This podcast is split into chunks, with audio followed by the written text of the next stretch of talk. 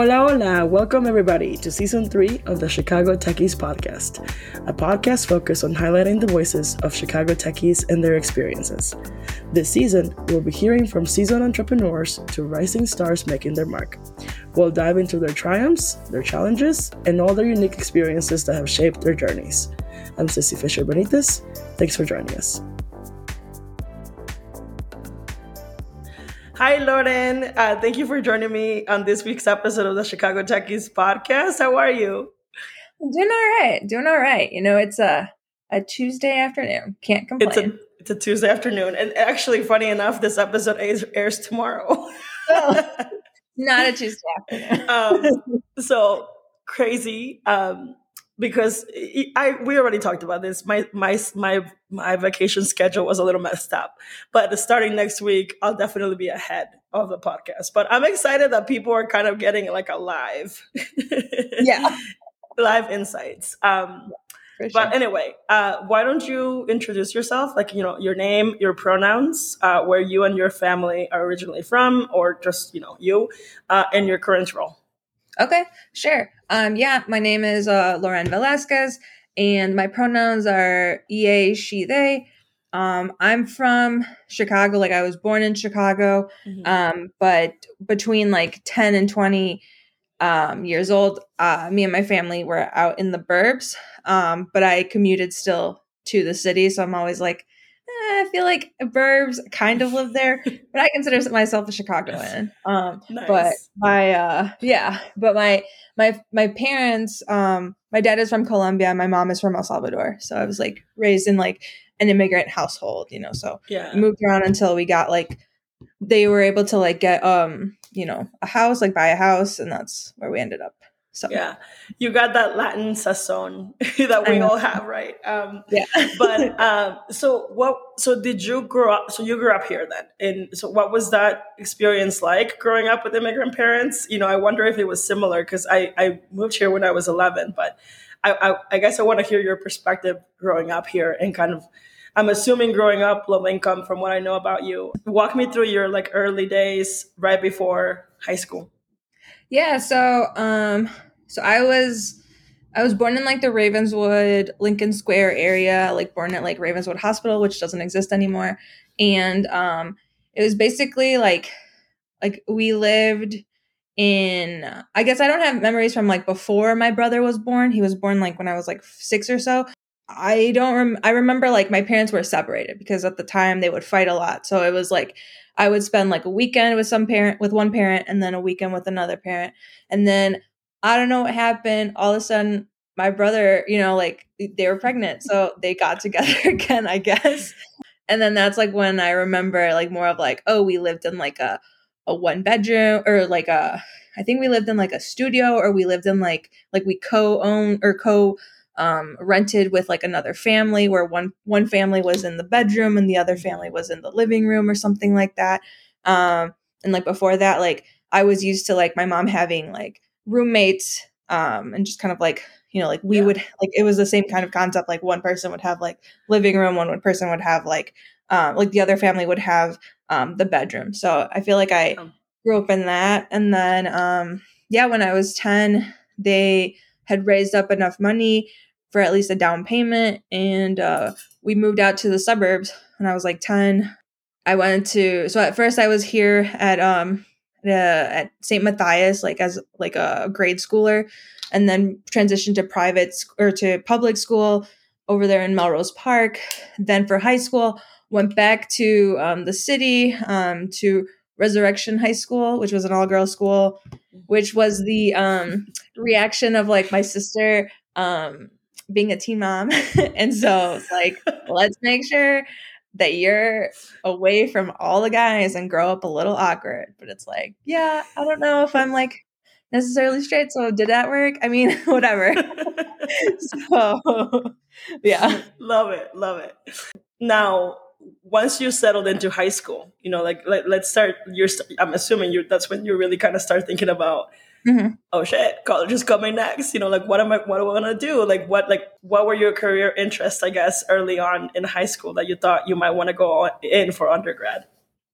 Yeah, my earliest recollection of this is what I want to do for the rest of my life was sophomore year, where we were learning like biology, like genetics, like Punnett squares and, you know, big B, little b kind of like stuff. And then we were also in English class, like reading about Frankenstein. And I was like, ooh, I want to be a scientist. I want to like do this like wild stuff and just like be in that space. So that was what I wanted to do. I was like, I want to cure cancer one day. Like I want to do whatever, you know, biochem. That sounds fun. For college, I went to Loyola University, Chicago. So I knew that I was going to have to stay in the city. I was going to have to commute. So just that was like what it was. Because even though my parents like, you know, traveled so many miles, are in a different country, they would guilt me about like, oh my gosh, what do you mean you want to leave? So I was like, all right, I guess Chicago it is. What was biology your major? So my major was bioinformatics, which is biochem, computer science, statistics, like all in one. And then I was like double majoring in molecular biology to kind of like get that I don't know, that like full rounded like, ooh, I could be a scientist one day. More like you're like a genius then. I don't know if I'm a genius. C's get degrees. Like that's the truth. I love that. Well, walk me through your college experience, you know, quick. Like what did Loren want to do in those 4 years? Yeah. So when I joined, you know, I was actually first on a probation there because although I had like good grades, like GPA, my ACT score was like a 22 and they really required like a 24. So I had to be on probation for the first 2 years where like I had to have like a certain GPA and whatever. And so that was stressful. I feel like it was stressful. And also like my first year, that was like the year that I got like the lowest grades because I was just like used to high school where like I didn't have to study all that much. And then here it was like, oh shit, I really have to know my material, you know? And so that was hard. I made a lot of friends. A lot of people were like pre-med, including like, I guess I wasn't really pre-med. I wanted more like to do the research kind of stuff. Mm-hmm.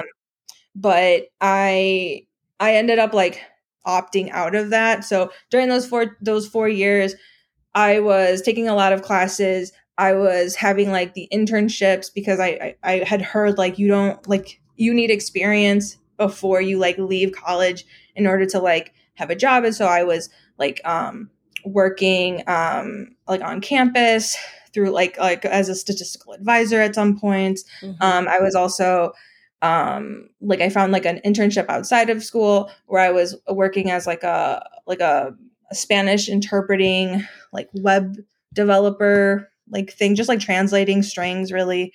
At the time I was also like interested in like going into medicine, but more for research. And so I was to try to make myself like look good. I was doing a lot of like volunteering. And so I actually volunteered at this place called Community Health, where they needed like people to speak Spanish and like translate between the doctors and the patients.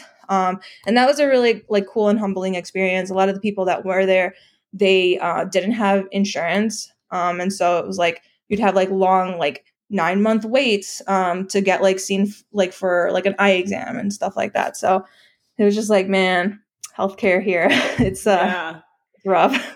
I feel like you got like a lot of different areas in your internship, like span, you know, from research to like web developer for translating Spanish content to that medical place. So how did you come across those internships? Was it through the school?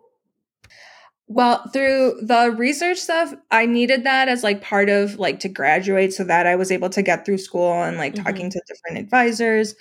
For that was really cool research, looking at the effects of fetal alcohol syndrome, like basically alcohol, and using the zebrafish as a model and trying to see like, is there a way to like reverse like when there's like, you know, fetal alcohol syndrome when like the fetus is like with like all this, you know, alcohol and like trying to see if we could like reverse some of those like effects. So that was really interesting research.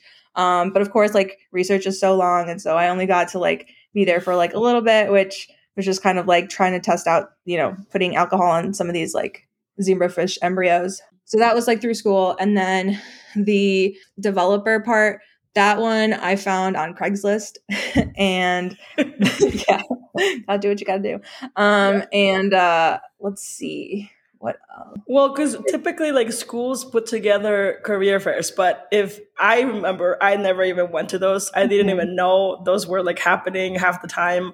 I feel like there was, you know, when you're like a first gen student, you kind of have this disconnect from, you know, from everything that is going on around the schools and all the opportunities and all the resources that you can actually like tap into and leverage. So that's where I was curious if you actually did like leverage, you know, some resources provided by the school, or if you found your own. And it sounds like it was a mix. It was mixed, but I would say definitely like finding my own, because I feel like it definitely resonates. Like being a first gen, it's so hard. Like even like going back to like high school, you know, it's like, oh, okay, we go and visit schools and we look at them and see if we like them. Okay. Didn't know that was a thing. Oh, I need to like, you know, oh, extracurriculars. That makes you good for that. Okay. Wait, scholarships. It was hard because like, I couldn't really ask my parents for like help with homework because it was like in English or, you know, and so it was like having to kind of do that on your own. And so like college is just like this one more overwhelming thing. I think what I had to learn was the skill of just like putting myself out there and just like, it's hard not knowing what you don't know and just trying your best to try to figure it out. And so I feel like that's why I was able to get a lot of these like opportunities, because I just like would throw myself out there and kind of like ask the questions and, you know, see what's out there. Yeah. So it was a skill in the end. That's kind of what I did too when I was like transitioning jobs and like figuring it out, putting yourself out there. So that's definitely something that you have to kind of acquire, right? That skill. Mm-hmm. Well, let's shift to your career. So you actually are a software engineer. So what got you interested in software engineering from like being in bio, you know, in molecular biology and all, and bioinformatics and everything else? Like, what prompted you kind of to check out software engineering? Yeah. So as part of bioinformatics, that is using like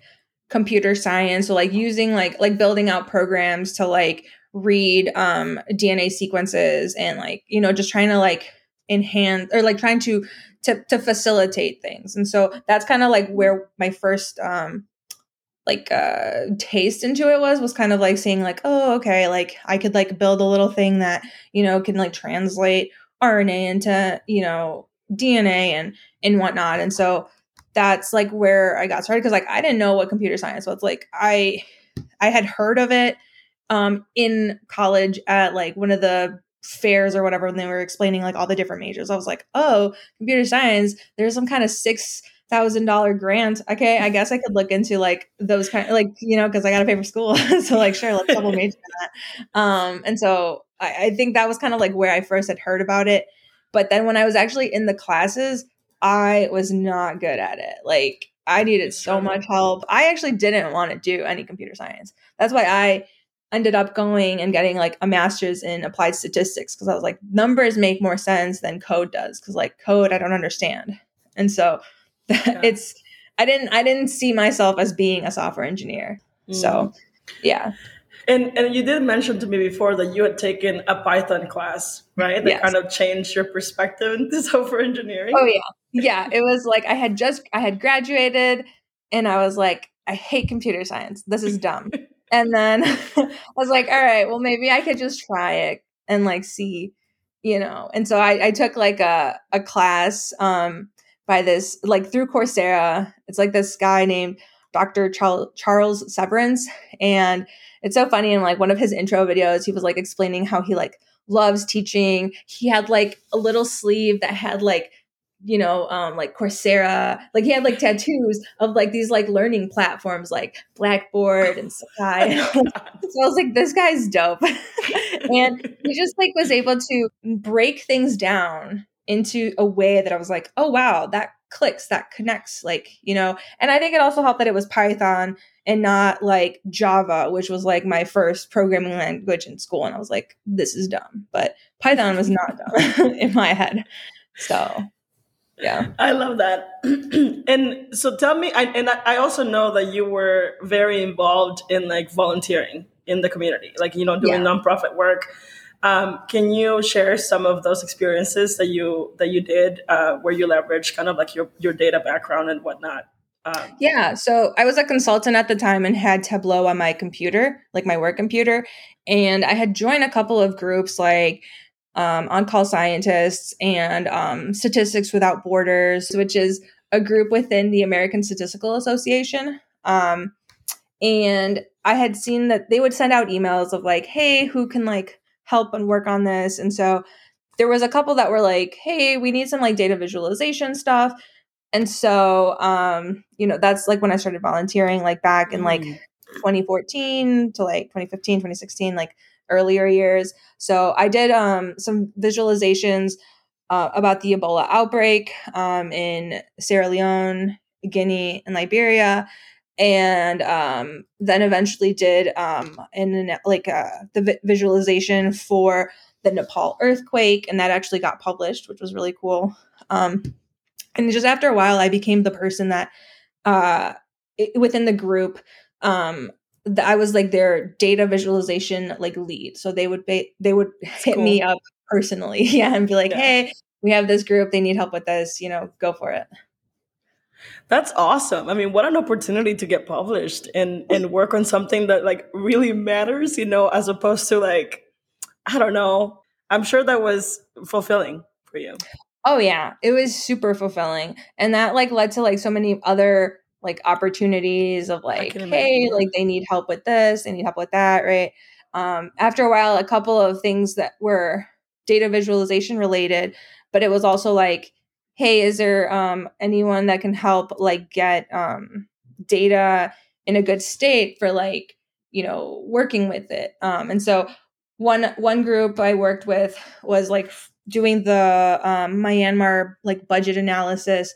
And so what they had is they had an Excel sheet that they got this like in this exact same format every month. And what they needed to do was kind of put this into a dashboard. And so there had been somebody who was working on that dashboard, but there was no one who was working on the actual like manipulating the data so that it could be put into this dashboard format. And so that's like where I had just finished my Python class, and I was like, well, you know, I could try and like, let's see what happens. Like, it seems like this is like a cool opportunity. I could try to figure it out, you know. And I also had like friends who were software engineer. So like in case I was doing it wrong, I could always like ask for help.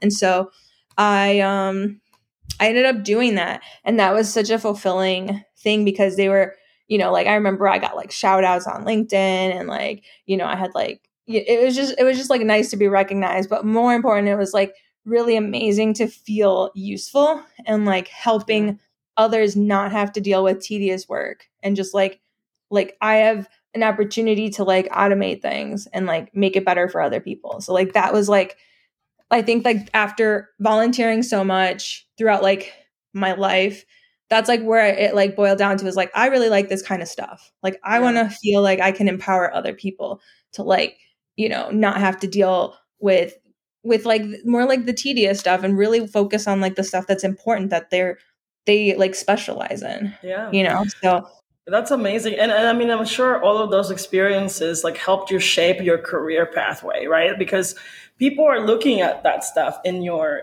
resume, in your LinkedIn. So I'm sure like that's really, it was just more than anything, like enriching for you as well to kind of like land that first opportunity.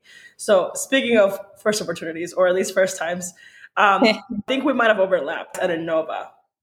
When you, because I saw in your LinkedIn that was your first, or at least your first corporate setting. Is that right? Or did you have another corporate before? I would say that was the first. Well, that was, so let's see. I was a consultant first for like a small, like 20-person, you know, company, and then after I had like done all this volunteer work. I then started trying to apply to jobs, and then I got a job as a software engineer, but like I wasn't supported there and it didn't go well. Yeah. And so that didn't work out. And then it's when I was like, okay, well, I guess maybe software engineering isn't the thing I should do. And so I went to Inova as a data analyst. Yeah. I saw that you were doing more data engineer work, data engineering work. 16. But anyway, we're not here to speak about that. We're here to speak about your career. Yeah. Okay. So now as you join like your first corporate setting, what goes through your mind really? Like as you talk a little bit about it, how you weren't supported, you know, like how you were having some difficult times at other settings. So like, what did you learn during those difficult, challenging times that, you know, that you weren't being supported? Yeah. I learned that so before I was in this mindset of like, I want to be at a startup because that's like where all the cool software engineers go and whatever. But what they don't tell you, I mean, I guess maybe they do tell you about, and I just wasn't listening, was like, it's a lot of long hours. It's a lot of like, you know, not necessarily being respected and just like a lot of boundaries being crossed. And so I learned that like when I went to this like big corporation like Inova, it was a complete, you know, 180. Like it wasn't that. It was like everything like moves way slower. There's just like way more, I guess, like checks and balances. And so that was like, I think what I needed at that time, because I had not gotten that kind of stuff at like the startup I had first worked at. And it was also really nice to have like a woman manager. So it was just like really nice to kind of like be in a place where I was supported, where deadlines and like expectations were clear, and that there were other people who like weren't drowning and could help you out. So like I learned that like support is like a big thing I want in a company or like anywhere that I work. Yeah, no, that's amazing. I agree. I feel like that's like a common problem everywhere, you know, like with organizations not really putting or making an effort to make sure that their employees are taken care of or are getting the support that they need. I think they're just so focused on like building, making money, you know, like rather than really like supporting their people. And that's unfortunate. I feel like in my last 6 years in my career, you know, in tech, I feel like I've seen that happen often. And in particular, like too, employees are leaving their managers. Really. Because it's not always healthy in these places. So no, definitely not. But you transitioned back to software engineering after becoming a data analyst at Inova, right? So, and then you've been consistently working as a software engineer since then. So what do you do to prepare for interviews? What do you do to prepare for, you know, that next step? How do you know when you're ready to take the next step? How do I know when I'm ready to take the next step is when I feel like the current step I'm on is not doing it for me anymore. You know, like I'm not getting like my needs met. And that's like really like when I'm like, all right, I need to go. When I check in with my mental health and it's like, oh, it's not doing so well. It's like, yeah, it's probably like a symptom of work. So that's kind of how I've known. And then like how I prepare for going to the next step is really just like I make a spreadsheet and I kind of like put like what's the mission of the company there. Like I'm comparing all of these across like all the places that I'm applying for. So I'm like comparing what's the mission, what the like vibe and expectations, like if it's more on the ambiguous side or if it's more on the like we have like structure. I also always ask like about what the diversity, equity and inclusion is like. And also in my interviews, I always ask like, how do you support people in terms of like preparing for like interviews? See like what the, like after I get a feel for like what kind of work it's going to be, I then just kind of do some touches of like, okay, so if we're going to do Rails, I'm going to like brush up on Rails, and maybe I'll go through like a tutorial or something of like to try to build something so that it's like fresh in my mind. But otherwise, I'm not necessarily doing like any kind of like algorithm stuff. I think that that stuff is, in my opinion, my humble opinion, is kind of dumb. Like, I just don't see how like me building, like me being able to explain like how I can like create a tic-tac-toe, you know, game is going to be helpful when it's like, am I going to be, is that what I'm going to be doing? Cause then that would be helpful. But if it's like, am I able to like take an ambiguous problem and have conversations with stakeholders and then like actually build off of what their needs are? Like, I think that's more important, like having more of realistic, you know, kind of job interviews, I think is like more useful than like, are you smart enough? Like, you know, how many trees would it take to like cover the whole world? Well, you know, like, no. So. Yeah, no, I get that. And I mean, it sounds like you really do your like due diligence on this, on whatever opportunity you're looking at. I think I find that I admire that. I think it takes a lot of courage to do that. And it's, you know, and you're also doing some self work on yourself. Like you're looking to review things, freshen up on things. Your continuous learning is like top of mind. So that's awesome. That's also something that I like to do too. Especially when it comes to the DI. I'm very, very picky about that. I feel like we all know the true state of how DI works. And either you're doing it or you're not doing it right.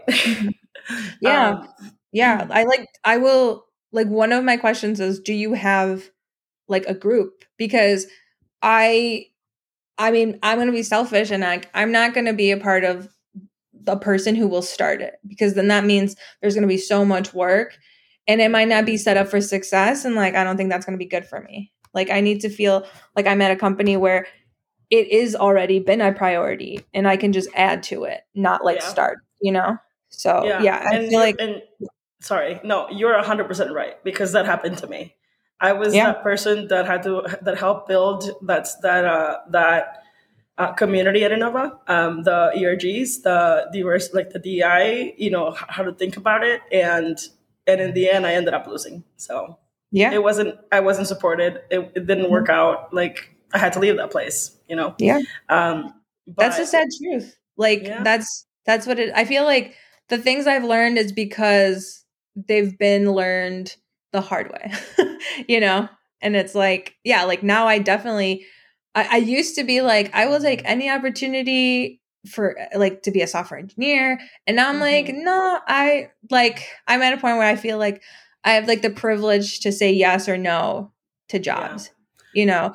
Cause like, it's bitten me before where it's like, I end up being the first, like, you know, diversity person, which then feels very tokenizing, only to then not be supported and then be like, oh, well, you know, we were just so excited that you were, you know, not a man or not white or whatever. And they don't tell me this, but they'll tell like other people this, or like, you can kind of read between the lines. And so it's like, I'm not going to put myself through that. I mean, not going to lie, you can go to like built-in web, like Chicago, all the startup pages, and you can see all the people in the photographs are people of color. The majority of them are people of color or women. When that's not truly reflective of the community inside the company at all. So definitely very misleading. And I think, companies should do better, but hey. Yeah. But anyway, so I also, you know, you continue your path in software engineering, and you also became an adjunct professor. Right? I forgot about that. Yeah, I did that for like a quick minute, but it quickly went away after the pandemic. But yeah, it was, I don't even know how it happened. I think it was like a community, like email or whatever, like in the Python community. It was like, hey, like there's like people, like DePaul is looking for like professors just to teach a class. And I just applied and I was like, okay, like, I'll do it. And so my interview was basically teach a class, and they really liked it. And so I ended up like becoming an adjunct professor for students, in particular, like in this program for international students who were trying to get their master's.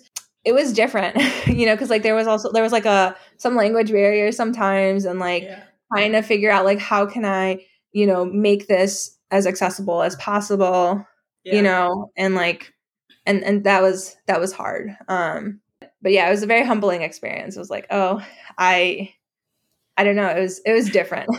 And I only got to do it for like a little bit because then COVID happened. Yeah. So, I mean, is it okay? Can we talk about your work or no? Like your company? Yeah. I mean, yeah.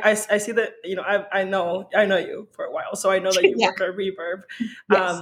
And from what you've just shared about doing your due diligence, I'm excited to hear more a little bit about them. You know, like what does your day-to-day look like? What do you do there? I'm a software engineer. I've been there for almost 4 years coming up in May, it's been a while. So next year I'll get a sabbatical or something. Awesome. Yeah. That's what they say. Yeah. And so what I've, the way that I started there, it was I would do transactions. Like I was on the transactions team. So I would help, like trying to make it easier for the sellers, to get their money. Cause like that was their business and stuff. Mm-hmm.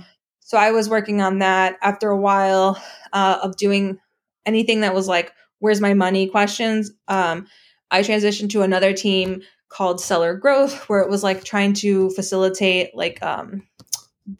seller interactions, trying to make things easier for them, trying to make things better, like, you know, updating the pages that they use to like work for them instead of against them, you know, and like listening to what they wanted. And now I just got added to this team, which is more of like an internal tools team where I help the customer service folks and try to make their lives easier. So now I'm actually like working on the things that I like. So like trying to, you know, have it so that they work on less tedious stuff that can just be automated and work on like more impactful things for them. So that's better internal features, I'm assuming. Yeah. Yes. Yes, exactly.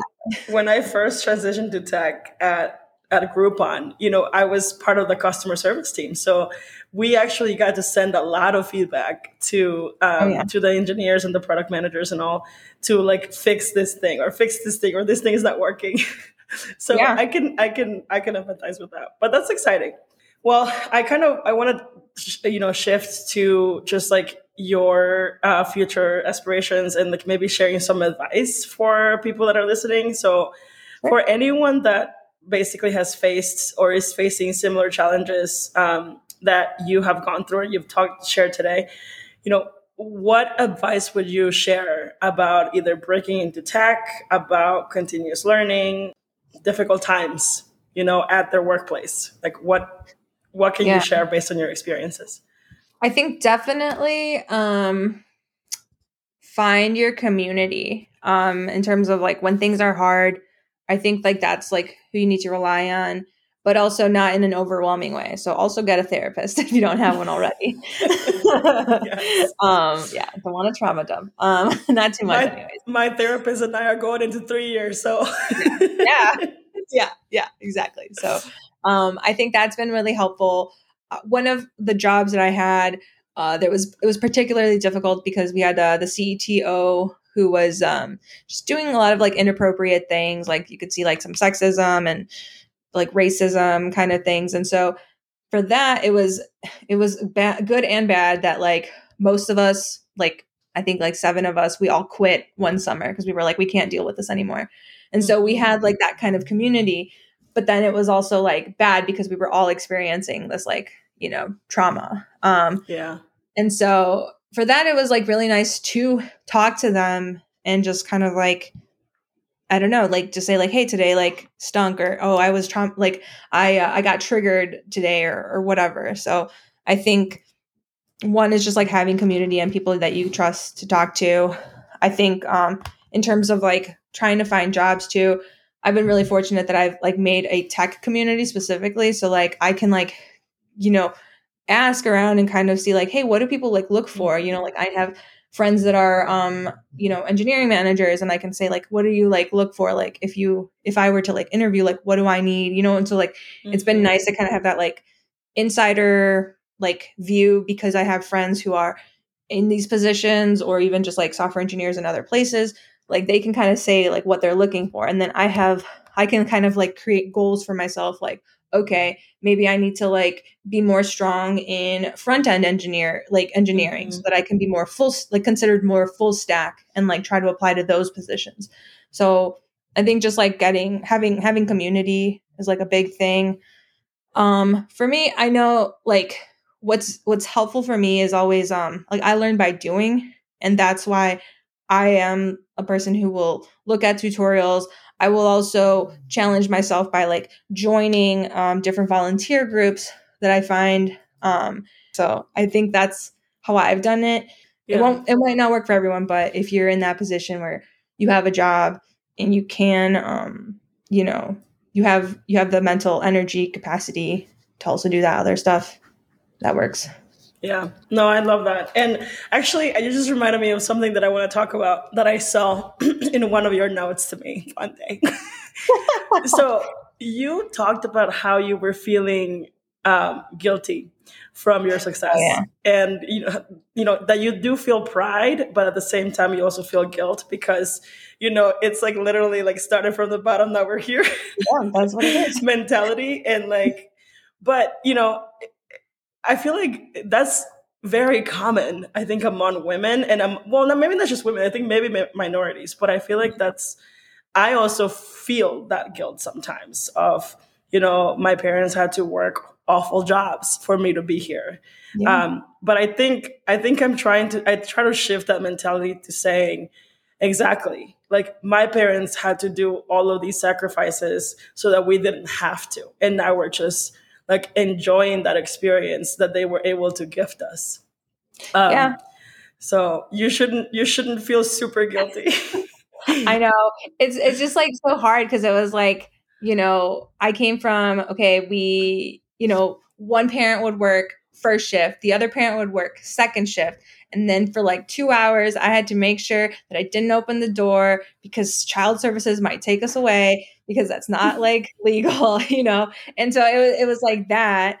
And then like now I like work and I have a good job and I've been able to afford a lot of things, but like, that's literally what they came here for. You know, they came to the States to try to build a better life for their children. That is happening, but it also feels like weird, you know, but that you also have given back so much. You have volunteered so much. You have like done your work. Like, you know, you are not just like sitting here enjoying and being mean to people. Like you're putting in all the work too. And like, I know that at one point you mentioned before to me that, you know, from being on WIC to like to having free lunches, all that, like we now pay for unemployment benefits. We have paid taxes for all these things. So like we're also giving back, even if we don't think about it because it's coming out of our paychecks, but it's happening. You know, we're contributing to this fund that maybe we'll use again one day if we get laid off and we don't have a job, you know. So I was like, I need to make sure I mention those things to her so she can start thinking differently. I know. I think it's also part of just growing up like Latino Catholic. And growing up like, Latina, well, that, but also like Catholic. And, you know, it's like sin this and that, like guilt this, guilt that. For sure. Yeah. For sure. Definitely agree with that. But anyway, well, let's go for the last question. What does your future look like? What are your career aspirations? Yeah. So, me being a recovering type A personality, I'm getting a degree in sustainability because why not? It's been something that like has been on my mind. I really feel like, I think in general, I've always kind of felt these like call to actions to like make changes. And that's why I volunteer so much. And now I'm like ready to just like, all right, let's go sustainability. And so I had struggled a lot with like, okay, I've built my career up so much. I don't want it to go away. I've gotten used to things, you know, like, you know, to be honest, the money, like I've gotten used to like, just like a certain standard of living, and I'm not like trying to like, you know, make it go away. And I worked so hard to get here, but then through talking to people, talking to like different, sustainability folks, I found that there is a way to marry both sustainability and being in tech, and it's called digital sustainability. So that's like trying to, it's very like new. There's not like a lot of information out there for it, but that's kind of like where I'm trying to get to. And so, and that's just like the, like trying to make it so that like, websites have a smaller carbon footprint.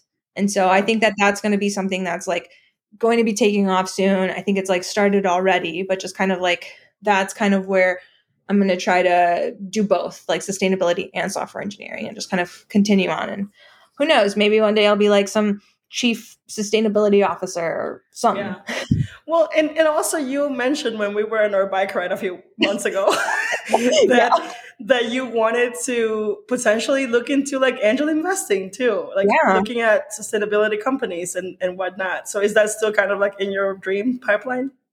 Yeah. I think I definitely want to do that. And that's kind of why I was like, okay, I'm going to get this degree and kind of like understand a little bit more of like what I don't know. Part of the degree will have like, you know, like economics and policy kind of classes and like just like different business classes. So I think that'll be good. And yeah, I definitely want to be able to like put my money like where my mouth is, like in those kinds of bigger like spaces. And that's something that like has also just like followed me throughout, because I've even like started like before the pandemic, I started like a scholarship at like my old high school where, because I got like scholarships from there. I made a scholarship and I called it the Pitch Please like scholarship. I love so silly. That. Yeah. Do you do it every year? I was doing it. And then the pandemic happened and then I kind of just stopped. So, and at that point also I had like lost my job during the pandemic and I was like, I can't afford anything but myself right now. So that's taking a break. But I would love to get back into being able to like fund, you know, scholarships, angel investments, like just kind of maybe reduce that guilt of like me being here. Yeah. Well, thank you so much for joining me today. This was a pleasure. It was so fun chatting with you. And yeah, I'll catch you on the next one. All right. Sounds good. See ya. All right. See ya. Thank you for listening to this week's episode of the Chicago Techies Podcast. If you enjoy listening, don't forget to subscribe, share, and leave a review on iTunes. Let's continue the conversation on social media. We are @Chicago Techies on all social media platforms. Thank you again, and we'll see you next week.